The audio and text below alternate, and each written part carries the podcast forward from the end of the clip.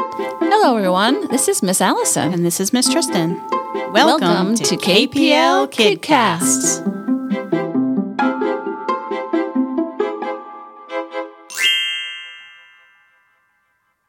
So, uh, we're talking about our favorite poems, maybe poems we remember from when we were little, um, maybe some random poems about hair.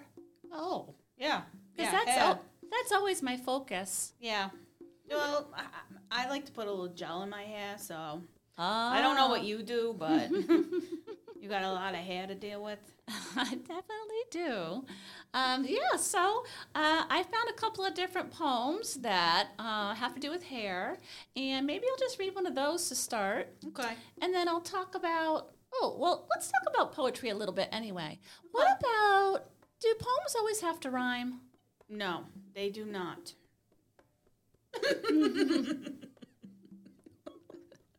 Oh, I kind of knew that, but I thought I'd ask you anyway, Wolfie. Oh, well, do you think they have to? Uh, I like poems that rhyme. It's just uh, something that I kind of like, but I also like thinking poems. Yes, thinking poems. Yo, Rapunzel thinks sometimes too. d- do you? I try to. Okay, good.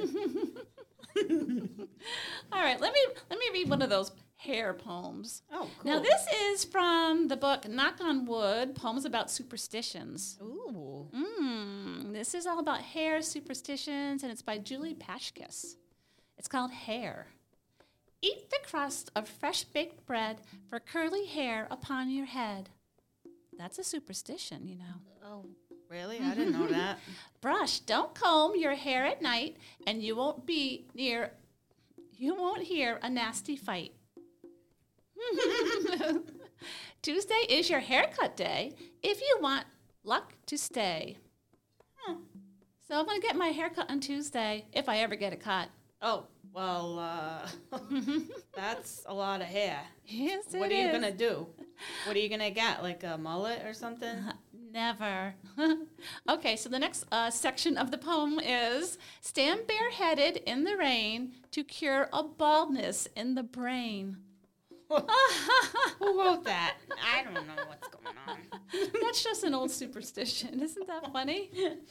And I'll just read. I'll just recite one more that I that I knew from when I was little. My mom used to always always read it to me or or recite it to me. Do you ever read anything else about like not haircuts No, this has nothing to do with haircuts. or hair or anything? this is by, this is by Henry Wadsworth Longfellow. There was a little girl who had a little curl right in the middle of her forehead. And when she was good, she was very, very good. And when she was bad, she was horrid. And sometimes I am. Okay, I I don't believe you, but That was the poem my mom used to say to me when I wasn't being a very nice little girl. oh, well, my my mom and dad would just tell me, go for a walk, and think about what you did, and then they left. Well, why don't you share? Oh, I, I have a poem too. Okay. Uh, now I don't know if anybody's heard of this guy. His name is Robert Frost. Okay. I definitely have heard of Robert. Yes, I, I really like his poetry. It's very deep. Um, I like this one. It's called The Road Not Taken. Two roads diverged in a yellow wood, and sorry I could not travel both. And be one traveler, long I stood, and I looked down one as far as I could to where it bent in the undergrowth. Then took the other as just as fair, and having perhaps the better claim, because it was grassy and wanted wear, though as for that the passing there had warned them really about the same, and both that morning equally lay in leaves no step had trodden ba- black. Oh, I kept the first for another day, yet knowing how way leads on to way, I doubted if I should ever come back. I shall be telling this with a sigh, somewhere ages and ages hence. Two roads diverged in a wood, and I, I took the one less traveled by, and that has made all the difference.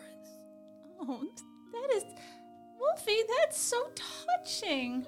I just, you know, You getting choked up over there? that one gets me every time. I love that poem. it's the best.